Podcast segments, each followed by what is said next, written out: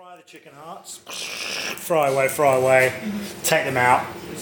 Add your finely diced onions, some garlic, some chili, tied up rosemary, a bit of bay. And then let that cook for a bit, like sofrito cook, so it's nice and soft, in olive oil. And then add your pancetta, let that fat start to come out a bit. And then red wine to deglaze, scratch the pan, get all that good stuff off the pan.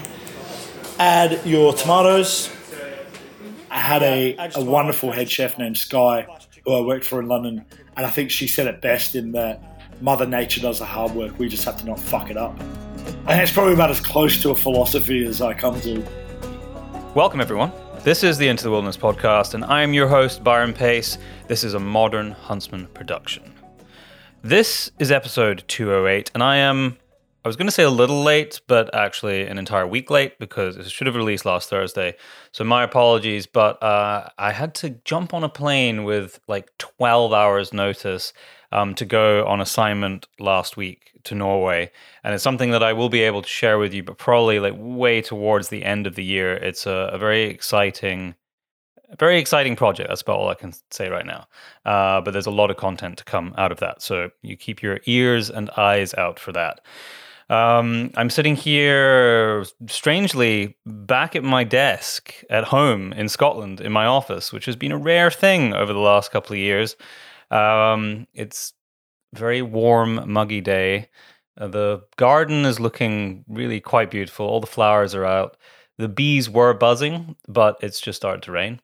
Uh, but I am actually heading out hunting tonight, which is kind of exciting because I haven't managed to put much time aside to do some of the things that I love, like going and watching wildlife, going hunting, going fishing. This evening, I'm going hunting with my friend and hunting companion Eden Anand. Uh, we're going to go and see if we can find some roebucks. Uh, and then over the next two days, I'm actually going to be casting my fly line which is going to be fantastic because I haven't, I have cast a line a couple of times this year. I was actually fishing with uh, Mr. Tyler Sharp, who has obviously been on and off this podcast many times uh, in Texas uh, only a couple of weeks ago. But casting a fly line in Scottish streams for brown trout is just about the pinnacle of fly fishing for me. Uh, so I'm going to be doing that in the next couple of days. But in this podcast, you're going to hear from Lloyd Morris. Uh, Lloyd owns the Palmerston in Edinburgh, which is a truly brilliant restaurant uh, where the focus is very much on the raw ingredients of what you're eating.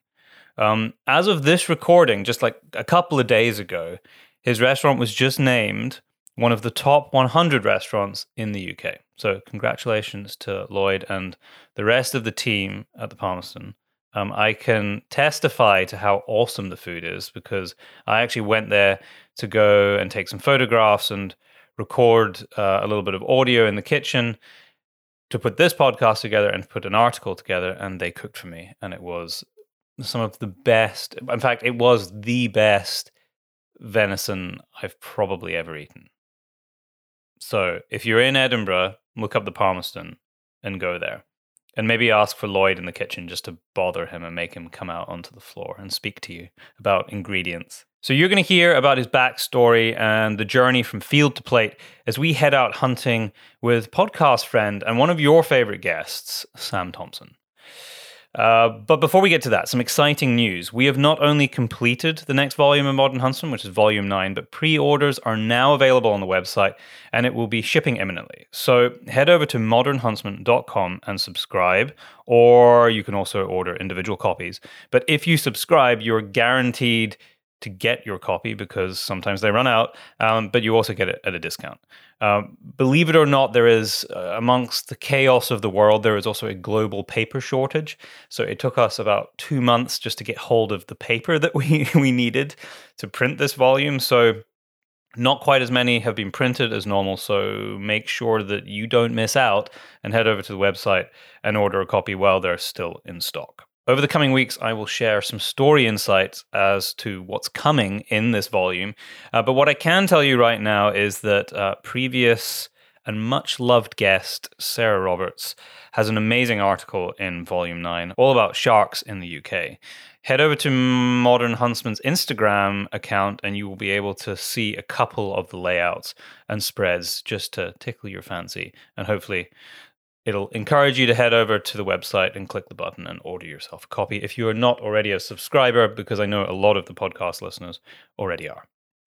And just before we jump into this interview, a thank you and shout out to this week's top tier Patreon supporters who include Richard McNeil, Ronnie Speakman of rdcontracting.co.uk, James Marchington, the guys at South Ash Stalking, Thomas Cameron, Mark Zabrowski, and Colin Knight. If you would like to support the show, head over to patreon.com forward slash Byron Pace. That's me. Uh, and if you have any suggestions for guests, and I've had a couple in the last couple of weeks, uh, if I haven't replied to you and you've emailed or messaged with suggestions, it's only because I've been traveling and insanely busy. But the I have read them, and the names of anybody you've suggested are on my whiteboard for people to contact. Uh, so you can find me on social at Byron J Pace pretty much anywhere, or you can email info at paceproductionsuk.com. And lastly, I would very much appreciate if you can share this podcast with friends, however that might be over a beer or shared on social. It is the best way to get the show into people's ears. So share with a friend. Lloyd, welcome to the Into the Wilderness podcast. I'm so pleased to have you back on and that you agreed to come back on because you and I had an amazing conversation that no one will ever hear in the Highlands yeah. at Sam Thompson's place because I think I start and stopped the recorder and didn't notice it wasn't recording. I don't know. We're gonna go with that instead of me just not. Well, no, we had like five seconds of podcast and not one hour. So thank you for coming back on. I, I, you're very welcome. I explained to a friend of mine yesterday. I was like, we'd been on the hill all day. A bunch of deer had been shot. It had been amazing. Been a big walk. And then it was like we came back, got a cup of tea, sat by the fire. It was so atmospheric. And then it was like 40 minutes in, you just suddenly look down and went, shit, it's not recording. Yes, uh, that's only happened one other time before, uh, and the, it just the card was just corrupted. Like we'd finished recording, and it didn't write anything to the card, but it was actually recording. But in, in any case, I have you here now, and we've actually had a chance to spend a little bit more time together since the recording that that we did that no one will ever get to hear. Um, yeah. I met you for the first time a couple of weeks ago, I guess, and we were up on the hill, and like you said, we were we were actually hunting deer. And then I saw you t- two weeks ago, I think, um, at your restaurant in Edinburgh. Um, yeah. So that's going to be a lot of what we're going to talk about today. Is this this idea of wild produce from the hill to the plate to people's plates particularly at your restaurant, the Palmerston in Edinburgh, which I have now eaten at. So now, see, now I'm in a better position because now I can say I, I don't have to pretend like your food is good because I have actually I have actually eaten fantastic food at your restaurant. But before we get into all of that, let's try to spend my whole career with people not pretending that my food is good, actually knowing good. Um, but before we get to all of that, tell me a bit about your background because you have you have a funny accent, Lloyd. So you're clearly I not do. from here, um, but you're very much integrated into uh, you know what the, the, the landscape here when it comes to to food and eating. So tell me about your background. So I grew up uh, about two hours west of Sydney, Australia, obviously, um, in the Blue Mountains. I grew up with my brother and my mum, lots of hunting and fishing and camping and hiking and all that kind of like running through the scrub, all the all the things that young boys do in Australia. Um, and I've been living in the UK now for about twelve years, and about three of those years have been in Edinburgh. My wife and I we moved up here. We made the decision after living in London for long enough that we wanted to get out and I've always loved Scotland. We we came up and down here this time that we were together, and it just feels more like home than kind of anywhere else that I've been other than Australia. So yeah, big big big fan of Scotland. But um, yeah, I lived in London for about nine years. I, I worked in many different restaurants across uh, through Sydney, and I mean, I started I started in kitchens when I was about fifteen, as the majority of chefs do, just washing up, and then kind of progress from there and go further and further into your career. And next thing you know, you're in your 30s and you're still in kitchens. still in kitchens, but running a restaurant now. Yeah, that's true. Where did your uh, sort of drive or fascination for wild produce come from? Did that come from your childhood? Yeah, definitely. I mean, um, my dad's a fly fisherman by trade.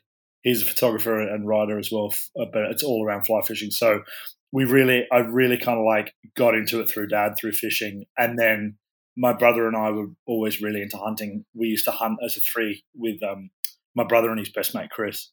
And um, it was just always that being out in the wild and, you know, shooting goats and then cooking goat and picking watercress out of the out of a river and making sandwiches out of that and or picking mushrooms. It was just like we were just always out there like doing the kind of field craft and I think my family in general have a bit of a like a love for food. You know, so people people say they love food, but you know, if you get all of us together within seconds, the conversation has turned to food, and we're discussing food. So it was kind of like inevitable. I'm amazed we don't have more chefs in the family, to be honest. Is it just you?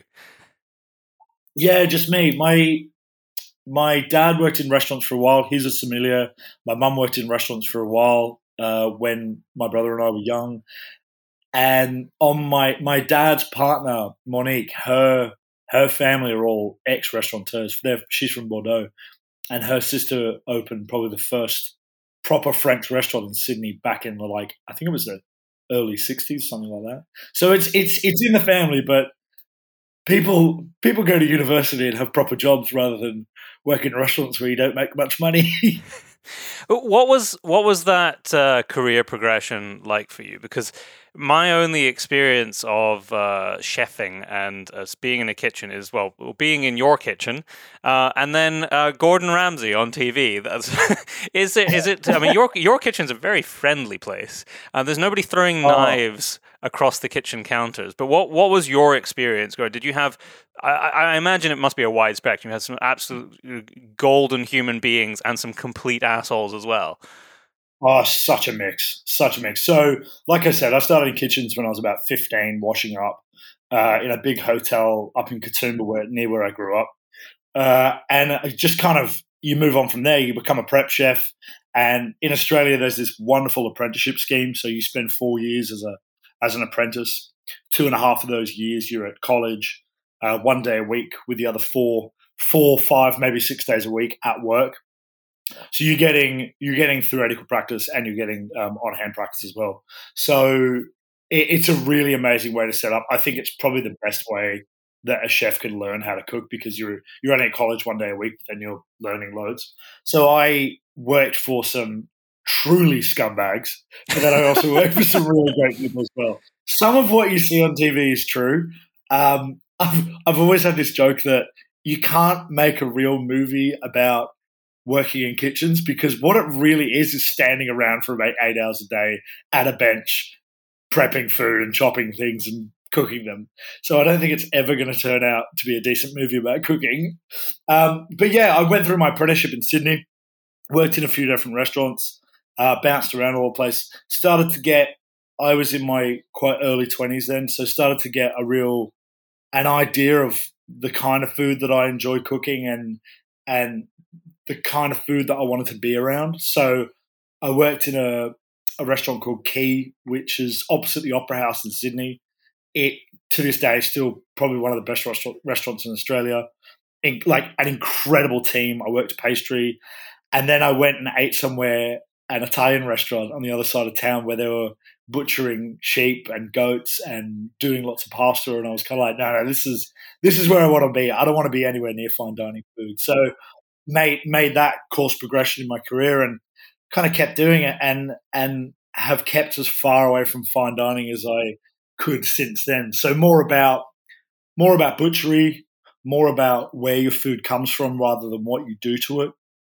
And and I had a, a wonderful head chef named Skye who I worked for in London, and I think she said it best in that Mother Nature does the hard work. We just have to not fuck it up. and I think and it's probably about as close to a philosophy as I come to. I think some of the you know some of the time that I've I've spent with you and speaking to you about food and produce and where it comes from and and exactly that that quote that you told me the first time we met, uh, it it very it feels very chef's tabley. Like, have you seen Chef's Table? Oh yeah, yeah. I, I, thought you would have, because you know each one of those people there have very. Uh, uh, it is a love of food, and most of it is a love of um, how food comes into being, and them seeing themselves as just the vehicle to present it to people, which is very much what very much what I the impression that I got when I was in your kitchen. That's that's a lovely thing to hear, firstly, Byron. Thank you.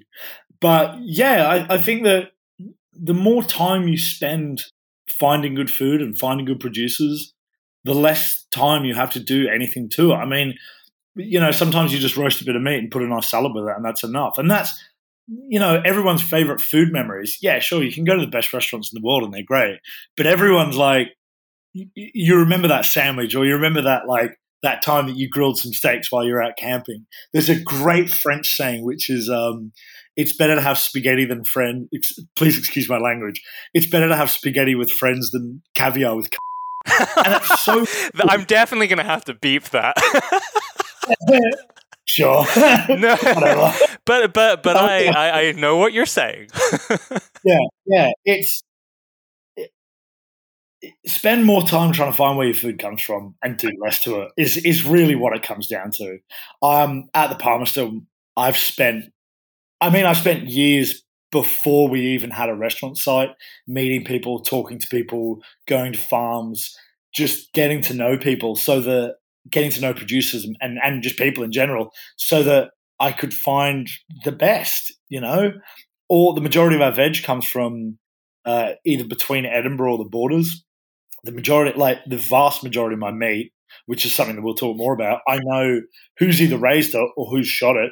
And that person, if it's been farmed, it's gone from their farm to the abattoir. They've picked it up and then delivered it to my restaurant. And I know these people. I'm friends with these people. I have dinner with these people, you know? So, yeah, but more time finding where food comes from. Do less to it. It'll just taste better.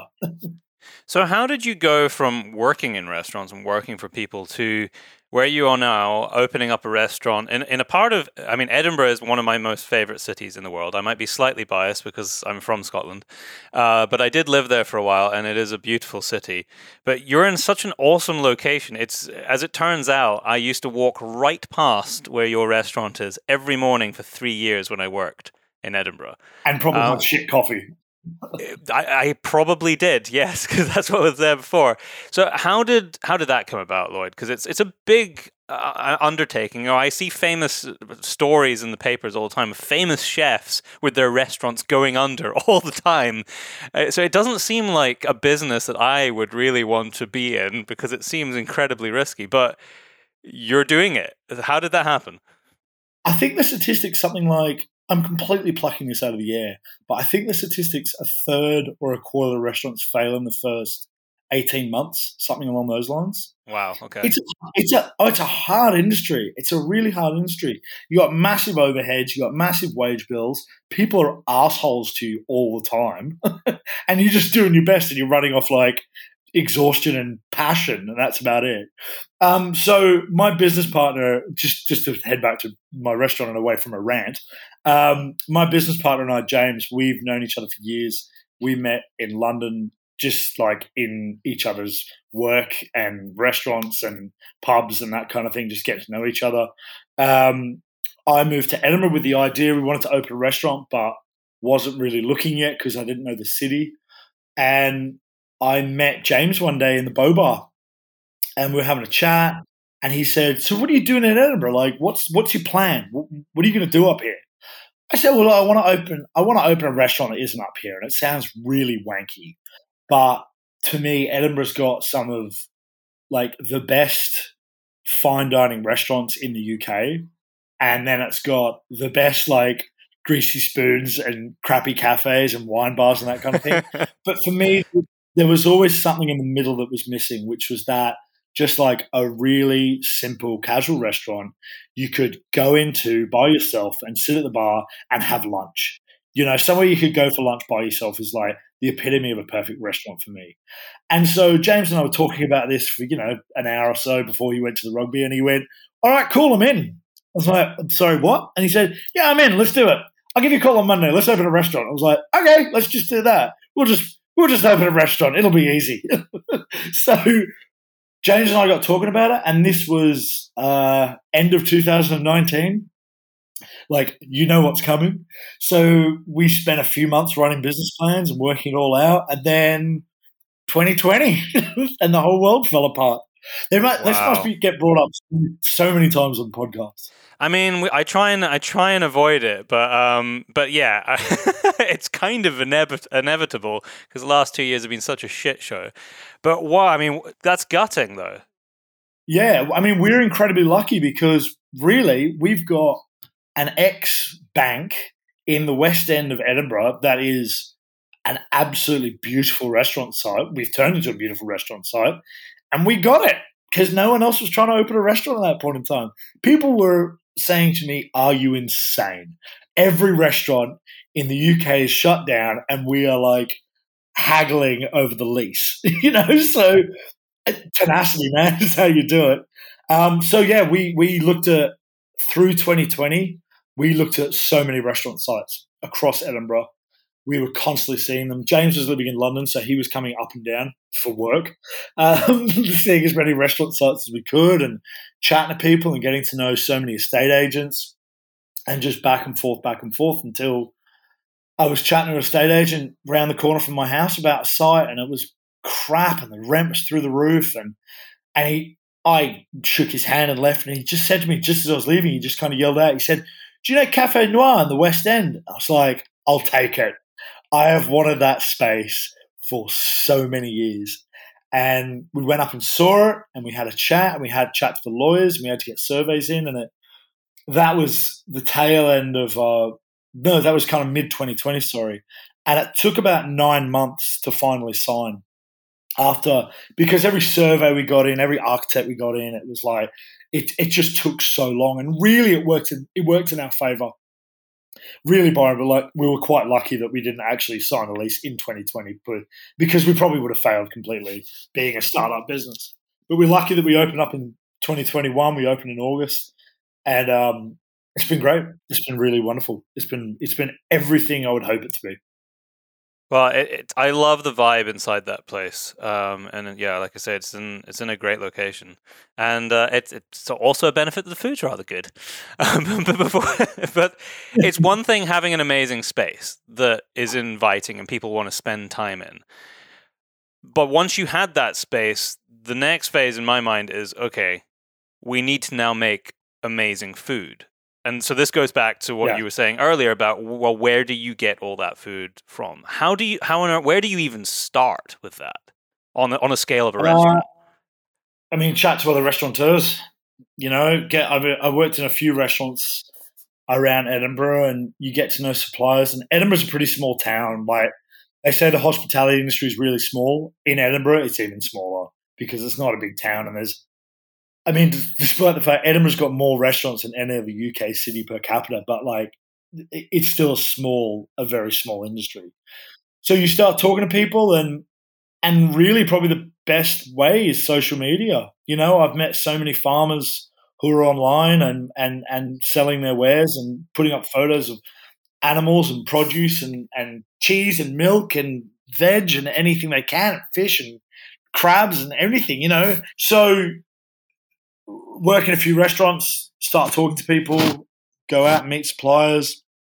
I've met uh, Patricia, who runs a wonderful company called Phantassie, who uh, she's just in East Lothian. She's grows amazing veg, really beautiful veg, but and it's all organic. But what she does on top of that is that she acts as kind of like a co-op for a lot of other farms in the area. So she'll buy on mass potatoes or onions or parsnips or spinach or whatever. And she'll email me a big list, and every Sunday night and Wednesday I fill that out, and then it gets delivered. So it's not just coming from her one farm; she she buys from everywhere else, which means that, uh, yeah, like I said previously, the vast majority of our veg comes from between Edinburgh and the borders. So on the border between England and Scotland, we do get some stuff from Europe, but the majority of it does come from this area. Um, so it's just about pressing the flesh and hitting hitting the cement and getting out there and meeting people. And and just getting to know people is really But it. is it not the case that I mean that sounds so work intensive? Does it not cost It is. you a whole heap of time and time is money to be able to do that? Would it not just be easier to? I'm, I'm sure that there's large wholesales that will just dump stuff at your door every couple of days rather than trying to find all of these small suppliers. Yeah, but I mean, I get I get a phone call. There's a veg supplier in Edinburgh who I utterly despise, and I get a phone call from their rep once a week, being like, "Oh, Lloyd, I'll I'll send you the price list," and I'm like, "Stop calling me. I don't want to have anything to do with you. I don't want fennel from South Africa and chicory from Eastern Europe, and uh, like I want to know where my stuff comes from, which is what." It's what we do, yeah. It's harder work, but at the end of the day, you know, what did you have? You had when you ate in the restaurant, you had a you had a deer chop with um celeriac and that mizuna salad. No, with, Yep. with chard Chard. and yeah. the so this, this uh, yeah, and the chard. Um, the sika's from Sam up north. The chard was from Phantassie, and the celeriac is from her neighbour, East all East Lothian. I love I, that. I like to know where it comes from because it's just going to taste better. It's such a simple thing, but honestly, yeah, it's harder work. But once you're once you're in with these people and once you're locked in with them, and and you've got respect for them and they've got respect for you, you know you're just going to get good stuff from them. I place an order and Patricia knows if something crap's going to come in, she's going to hear about it, and I'm going to send it back, and then she's going to get the shits with me, and I'll get the shits with her, and then we'll call and make up and have a long chat, and it'll be fine. But this is it's a relationship more than anything with your suppliers. I've got guys I speak to every week. I've got guys I speak to once every fortnight. I've got guys I speak to once a month. You know, but it's really a relationship, and that relationship is what makes the food taste better because it's they're growing a beautiful thing and they want it to go somewhere nice, and I want to put something on a plate that's been a beautiful thing grown in the ground. You know, I feel like I'm rave- ranting on a bit, but No, uh, well, I want to talk more about the meat in particular because that's, and particularly the, uh-huh. the venison, because it's a it's a really interesting story there, and of course that is the first thing that you and I did together when we were doing photographs for the story that's actually going to come off the back of this podcast was was up indeed Yeah. up in the Highlands north of Inverness, and uh, we were out on the hill at Sam Thompson's place, who's a, a regular contributor to this podcast and a very good friend. Uh, and we were hunting, and that meat was going from literally your finger on the trigger to the restaurant. How did you meet Sam? How did that relationship come about? Uh, so Sam used to do uh, game week with a restaurant called Lyle's in London, and again, Instagram found out that this this big man up north, this Hagrid type creature up north, was, uh, he's so big. He's She's gonna love that. Sam, you're the biggest human I've ever met. Sat down with Sam one day and he had 10 eggs for breakfast. He's just a monster of a man. Anyway, I found out that Sam was doing this game week where he would uh, go out with a bunch of chefs. James Lowe, who runs Lyle's, would get chefs from all over the world. They'd all go up to the Highlands and shoot and fish and stalk and trap and do everything they could. And, and then they'd go back to uh, London and they'd have game week where they'd do a whole uh, cook a bunch of dishes that were inspired by their time up north. Now, the food's very different from the food I cook, but it still was my introduction to Sam. And I got married uh, three years ago, uh, July 2018, it's a bit more than three years ago. Um, and when my brother came over from Australia for the wedding, I was like, let's try to go stalking. Let's try to see if we can shoot something. So I emailed Sam and we had a back and forth. And then my kind of like, mind the pun, stag weekend was going out with Sam trying to shoot a deer. And it was unfortunately the hottest summer that Scotland had seen in years. And we saw, I can remember clearly, we saw two hinds and that was it. We spent two days out with Sam where we saw no deer because it was just too hot. so I got to know Sam through that, and me and him always kind of stayed in touch. And then when I moved up to Scotland, it was more like I want to come out stalking with you, and so uh, we kind of like retouch base here and there. And now that he's on um, Kildermorie, it's a lot easier. I can go up, you know, it's only a few hours drive, and I can go out with him, which is what the, the plan is to do that more and more. But I've been out with him a few times now, and he's just great crack. And I know you're gonna love this, this Sam. He's just great crack. He's such a knowledgeable guy. I've, I don't think I've ever met someone like his age who's so knowledgeable in his uh, in his career. It's it's it's quite impressive. He's definitely got an old head, an old head oh, on a young yeah. body.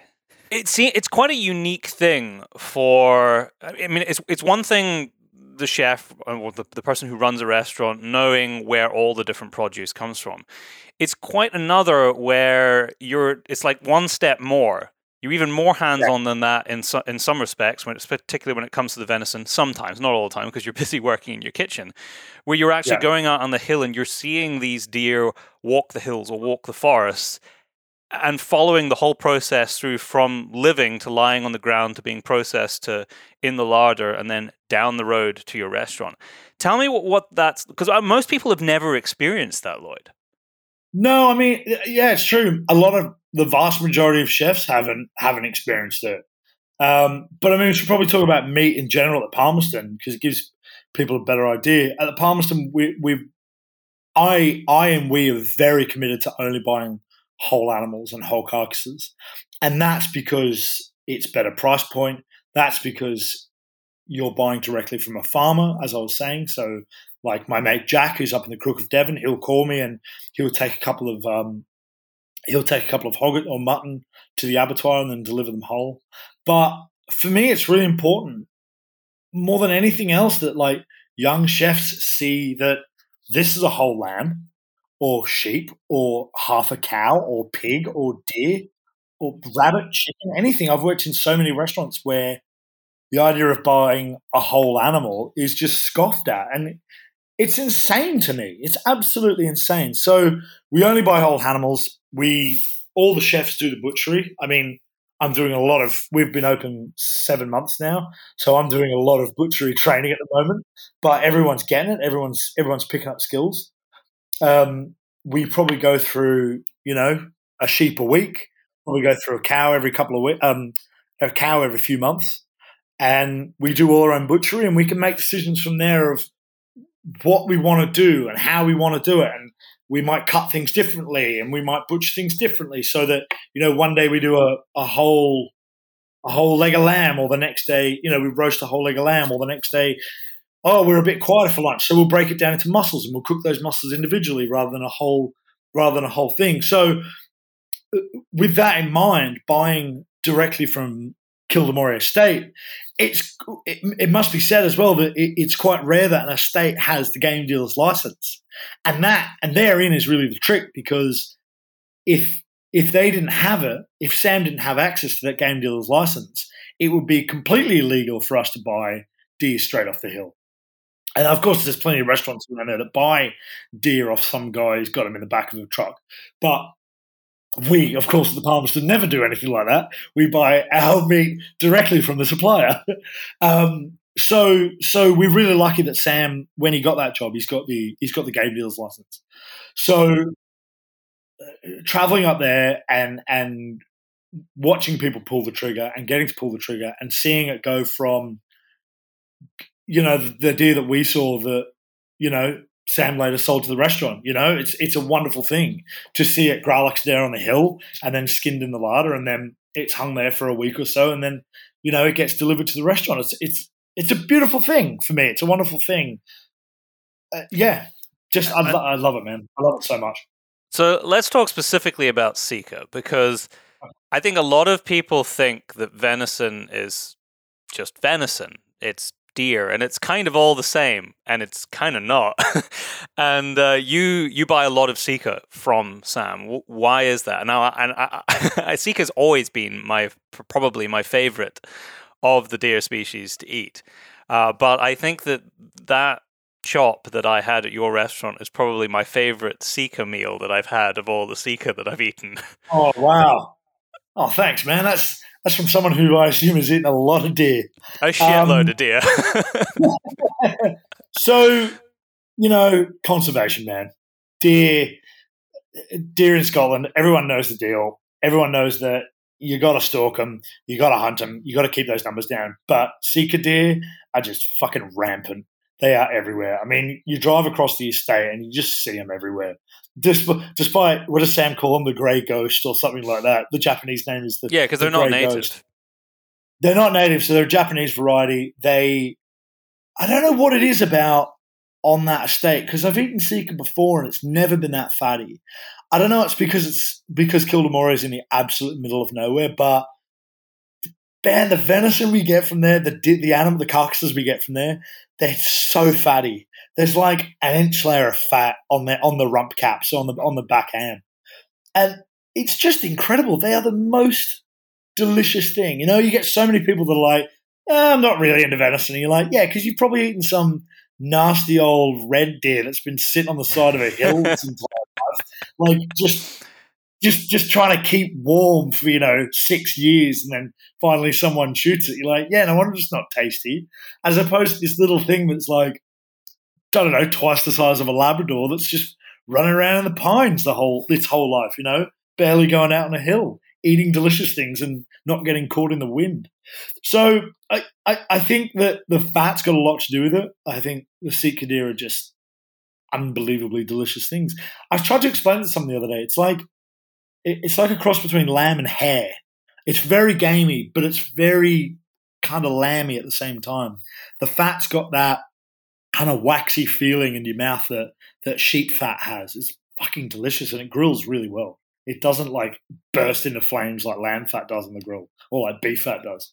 Uh, so yeah, we try to get Sam's obviously got pretty much a zero tolerance on them up there, so he's got them all the time. We just try to get them whenever we can.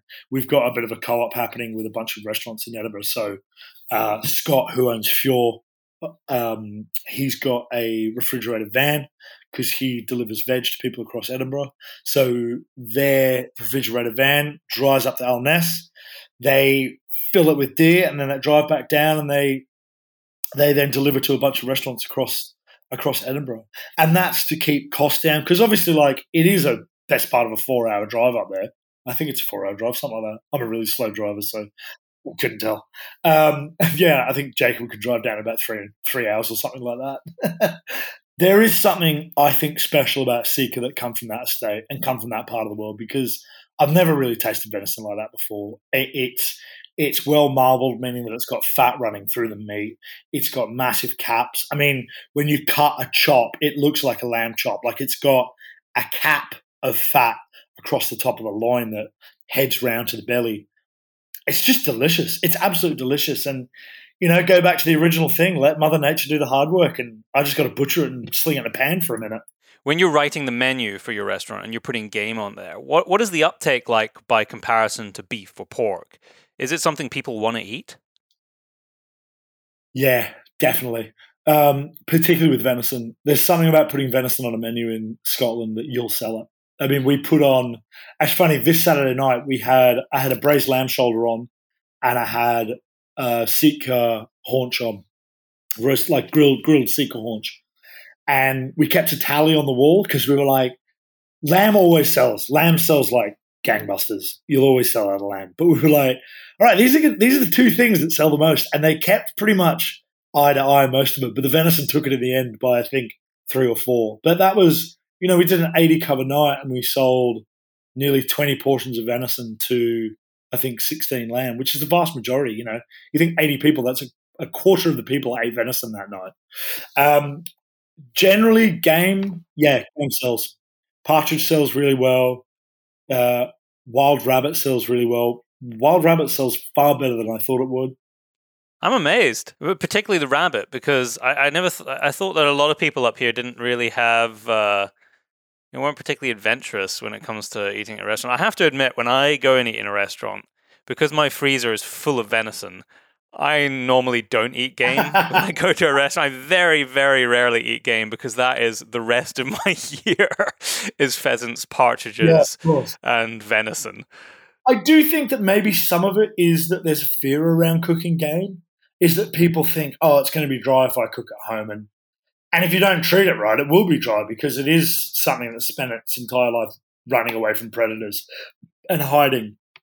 So I do think that maybe there is this kind of like stigma, a bit of a fear, but I think we should definitely be cooking far more game at home. I mean, if you talk about it from a sustainability point of view, people should be cooking game all the time. You know, pheasants are the perfect example of like how many millions of pheasants get shot every year and how many actually get sold and eaten. You know, restaurants do their best to sell as many as they can, but I think there should be something in supermarkets where there should be a drive for, for selling pheasants over, you know, caged hens and caged ducks and caged anything else. Mm. Well, I think that has changed actually.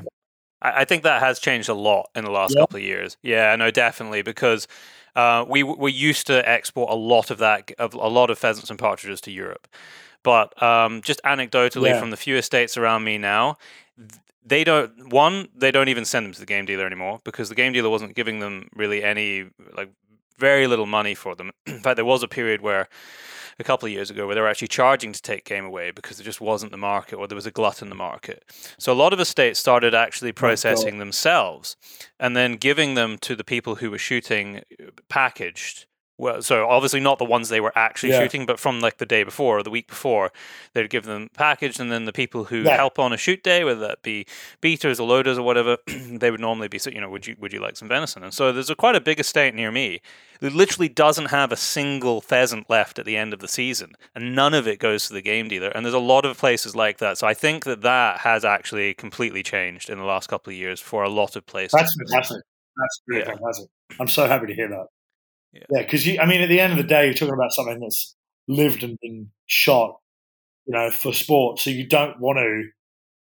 You hate the idea of something being wasted, don't you? Oh no, for, I for hate sure. the idea of meat being wasted.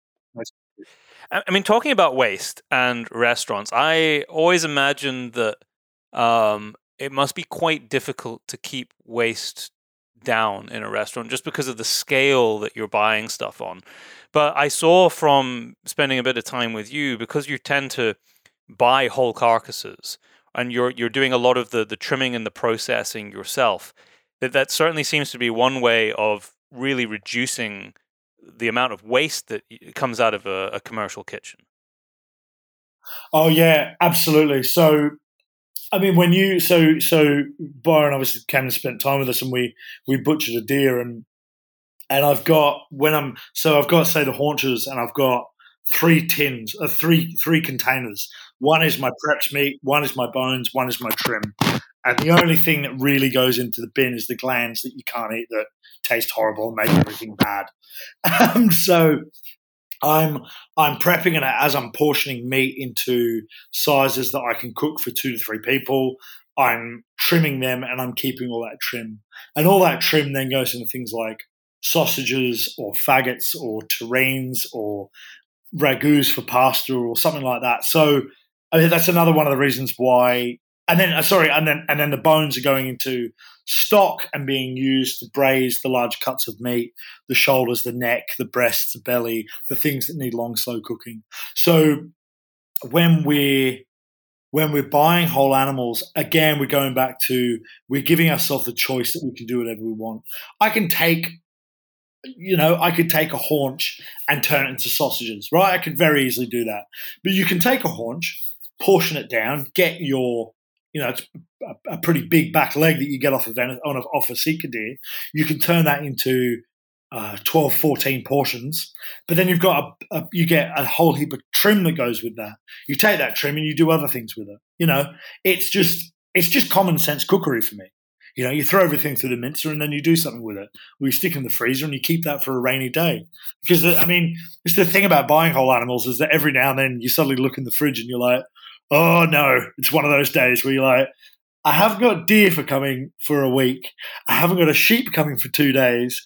That beef isn't right yet. I'm like, right, what have we frozen? so mince mince becomes faggots, mince becomes ragouts, mince becomes sausages and and we're always trying to use that. The veg and, and, bones, obviously, like I said, stock. So so meat's not a problem. The biggest kind of problem for for restaurants is veg waste and packaging waste. Packaging waste we fight in that because we buy from local farms, uh, we get almost everything in big. Um, big paper, uh, ba- not paper bags. What am I trying to say? Sacks, big paper sacks.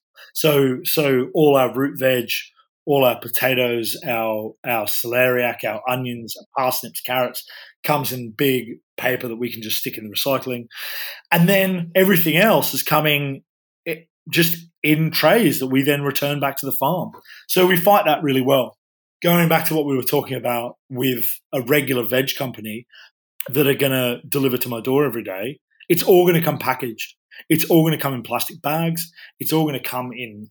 A lot of it's in like um, I don't want to say shrink, like almost vac packed. Um, a lot of veg comes like that. It's it's insane. You've got you know um, garlic coming from China. You've got garlic coming from India. You've got garlic coming from everywhere in the world. You've got ginger coming from Peru. Like it comes from everywhere. So when we buy directly from the farm, we immediately drop down how much packaging we're going to be putting in the bin, which at the end of the day makes makes makes sense for the business because we're not spending loads of money on waste getting thrown away every day. We uh, James and I made a decision that we were going to try not to use single use plastic. So we don't use cling film in the kitchen. There's less weight, waste immediately. Kitchens go through thousands of miles of cling film every year and we just don't use it. You just completely take it out of the food chain. So veg trim is the kind of like last thing of that. Uh, we use a waste company where it all goes to, it doesn't go to landfill. They have a zero landfill policy. So it goes into compost, it goes into anything like that it can. And then on top of that, I've got two people that we give veg trim to. One of them are one of our suppliers. So it's a farm just outside of Edinburgh in the Pentlands called the Free Company. They have pigs, sheep, and cows. They've recently just got sheep and cows, uh, and they grow an unbelievable amount of veg all year round, even though they're in the Pentlands, which is in the hills essentially outside Edinburgh. So we try to return as much veg we can to them. And then on the side, and I'm hoping that no environmental officers are listening to this because I'll get in trouble for it. On the side, we give a lot of our veg trim to one of our butchers who then feeds his pigs with it. Now, those pigs eventually come back to us because he farms them, he turns them into bacon or whatever, and then we buy it from him. So, a circle economy, particularly with veg trim, is where I'm trying to get to. We give to the free company, they make compost, it goes on our veg. They give us the veg. We make veg trim, it goes back to them. So I'm trying, you know, we've only been going for seven months now, Byron. So this kind of like build up of circle economy, we're trying really hard to, to happen more and more. But it's it is hard work. It's really hard work, particularly with with pickups and drop offs and and you know big cases of veg trim sitting around fridges or in cellars, things like that. Because you don't want rats and you don't want mice, so, you got to be really careful with things like food with uh, veg prep with veg trim. But yeah, we're we're trying our best to make a, as circle economy as we can, but but still working for the restaurant. Do you find that people uh, who eat at your restaurant are curious about the sourcing at all? Do you get because it's something I do, and it's I suppose sometimes I'm just being difficult because I want to know if where I'm eating they actually know, and invariably the people serving don't know, and then sometimes they never bother to come back to the table. Uh, but I'll ask where stuff comes from. In particular, I'm always curious to know about the salmon, which I re- completely refuse to eat um, here in this country anyway. But I always ask the question if they know where it comes from. Just say blanket comment there that if you're in a restaurant and you're serving salmon, there's something greatly fucking wrong with you. Excellent. You've heard it here first. But do you find that people want to know? They want to know where their venison oh. comes from occasionally, or beef, or whatever? Yeah, absolutely. We get, I mean, particularly in Edinburgh, where there's a big, like, sorry, in Scotland, where there's a big culture of stalking and hunting. Um, we get a lot of people who are like, Kildermorie steak, because I'll write Kildermorie venison or Sika. And people nice. be like, where are you getting that from? And then quite often I'll happily go to the table and have a conversation with, with them. Uh, we do a briefing before lunch and before dinner every day. And we'll do a run through the menu and I'll remind everyone where the meat's from, whether it's all our sheep come from uh, Estate in Fife. We get our we get our beef from there as well, or whether it's coming from Jack and the Crook of Devon, or if it's coming from uh, further further south, or even from Sam. You know, we run through everything so that so that if guests have any questions, the, the front of house will always do their best to kind of explain where it's from and the reason why it is. You know, you get crust pork chops. Pork chops are my favorite cut of meat, right? And people will get a pork chop on a plate and they'll eat the eye, they'll eat the loin, and they'll leave the rest of it. And someone will say, "Oh, it was a very fatty piece of pork." And you're like, "Yeah, it's because it's led a great life in Fife, living off like organic um, brewery matter, having a great time. Like, and it's got loads of fat on it. Like, you should be so happy that you get a pork chop that's covered in fat rather than something that's got no cap on it whatsoever. Like, relish in your pork fat, people. pork fat is but yeah, we do. I don't really like eating it, but I like stuff that's been cooked in it.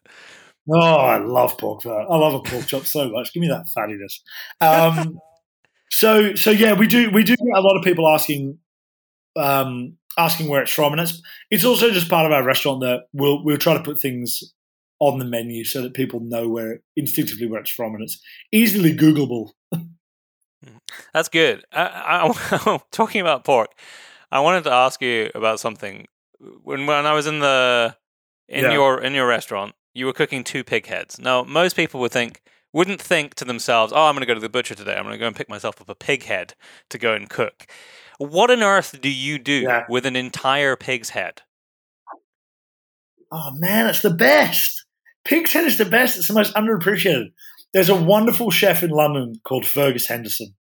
If you have any interest in cookbooks whatsoever, go and buy a Nose to Tail cookbook. It is one of the best books ever written, and it really changed food in the UK. Fergus said very early in his career, if you're going to eat a pig, it's only polite that you should eat the head as well. And I completely agree with him. We um, poach pig heads, boil, poach, whatever you want to say. We cook it in a whole heap of boiling water for many hours with lots of veg and lots of spice, and then we'll take the pig's head, let it cool down a bit, strip it of the bone and any cartilage, chop it up, and press it. And because pig is made up of about 99% gelatin, anything you do with pork just sets like a brick and um, all that wonderful meat and a bit of stock. We'll set, we'll season it up. Lots of salt, lots of vinegar. Vinegar really helps to cut through.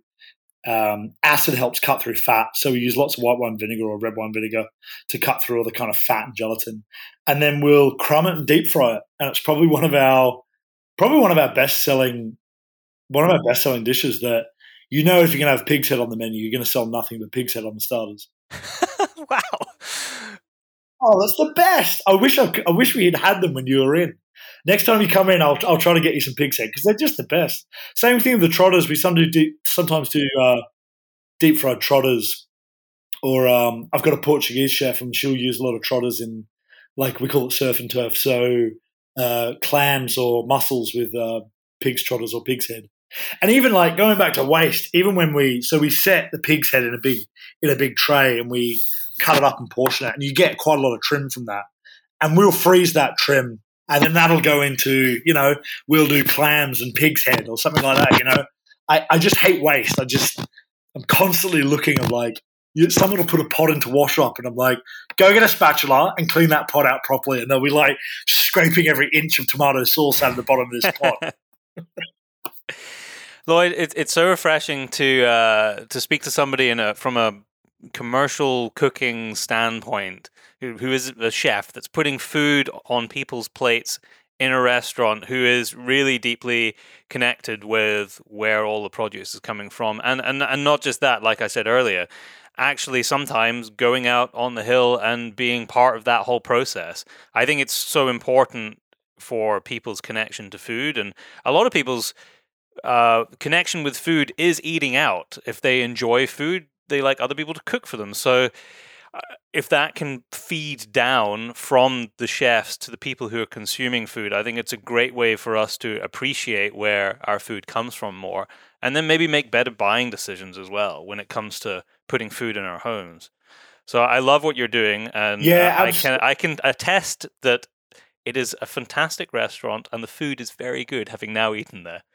Thanks, man. I think that um, what scares me is chefs who are removed from food, chefs who are removed from being able to butcher an animal or understand how an animal built in the like neck muscles turn into loin, turn into saddle, turn into haunch, you know. Chefs being removed from that that kind of thing really scares me. Chefs being able to understand that, you know, the knee joint's connected to the hip joint, that kind of thing like really scares me. And I, understand that people are so removed from nature these days. I understand that not everyone can go out and shoot their own animals, but I mean, a, a good testament is that you know we all love Instagram, and about once or twice a year, I'll put a post up. I'll go stalking, whether it's for roe deer or whether it's for sika or whatever, and I'll put a photo up of it. I'll normally choose a, a pretty tasteful but slightly graphic photo. I'm, I'm very careful of what photos I put up, but I'll put a photo up, and whenever I do it, I'll take a screenshot of how many followers I've got, and I always lose like 10 to 20 followers every every year, without a doubt. And like my regular chums will all take the piss out of me. They're like, "Oh, it's time for Lloyd's yearly Instagram kill oh, or cull, sorry." and you just lose a bunch of people, and and it, it does scare me a bit that people are so removed from understanding and accepting that what's on your plate used to be a living, breathing thing, and I don't think it's something that you should be scared about. I think it's something you should embrace. You you should go to a butcher and have a conversation about where it's from and how it's been farmed and who's raised it and how was it killed and was it a, did it have a nice temperament? You know, what kind of animal was it? I, I don't think it's something we should be afraid of. You should really embrace it. You know, go to a game dealer. You know, there's enough markets. You know, just here in Edinburgh, you know, there's enough farmers markets that you can go to a game dealer and have a conversation with someone and ask them how you should cook something. You know, don't be afraid of it. Be brave. Be brave. Get out there and ask questions, and and and you know you'll be better for it at the end of the day. I want to get to a point in my life where everything in my freezer I've either shot or I know where it's come from myself. That's that's kind of like my goal in life, and that's the dream, isn't it? Yeah, that's yeah, that's the dream, and and, and I mean I'm lucky because I own a restaurant. You know, I can I can call someone and order a sheep, and I can butcher it myself and I can pack it away and I can pull it out however I please. But I know not everyone's that lucky and not everyone has not everyone's financially available, but you know, there's enough butchers out there that you can go and have a conversation and learn more about meat and just don't be afraid of it. Just just yeah, don't be afraid of it. Well, Lloyd, thank you so much for your time, and thank you for both letting me come out on the hill with you and inviting me into your kitchen. I'm looking forward to sharing all of the pictures uh, that I took uh, of you doing a lot of butchering. Actually, some those are some of my favorite pictures that I, that I took when I was uh, when I was in your kitchen. And if anybody is in Edinburgh, go and visit the Palmerston because there's great food and great chefs.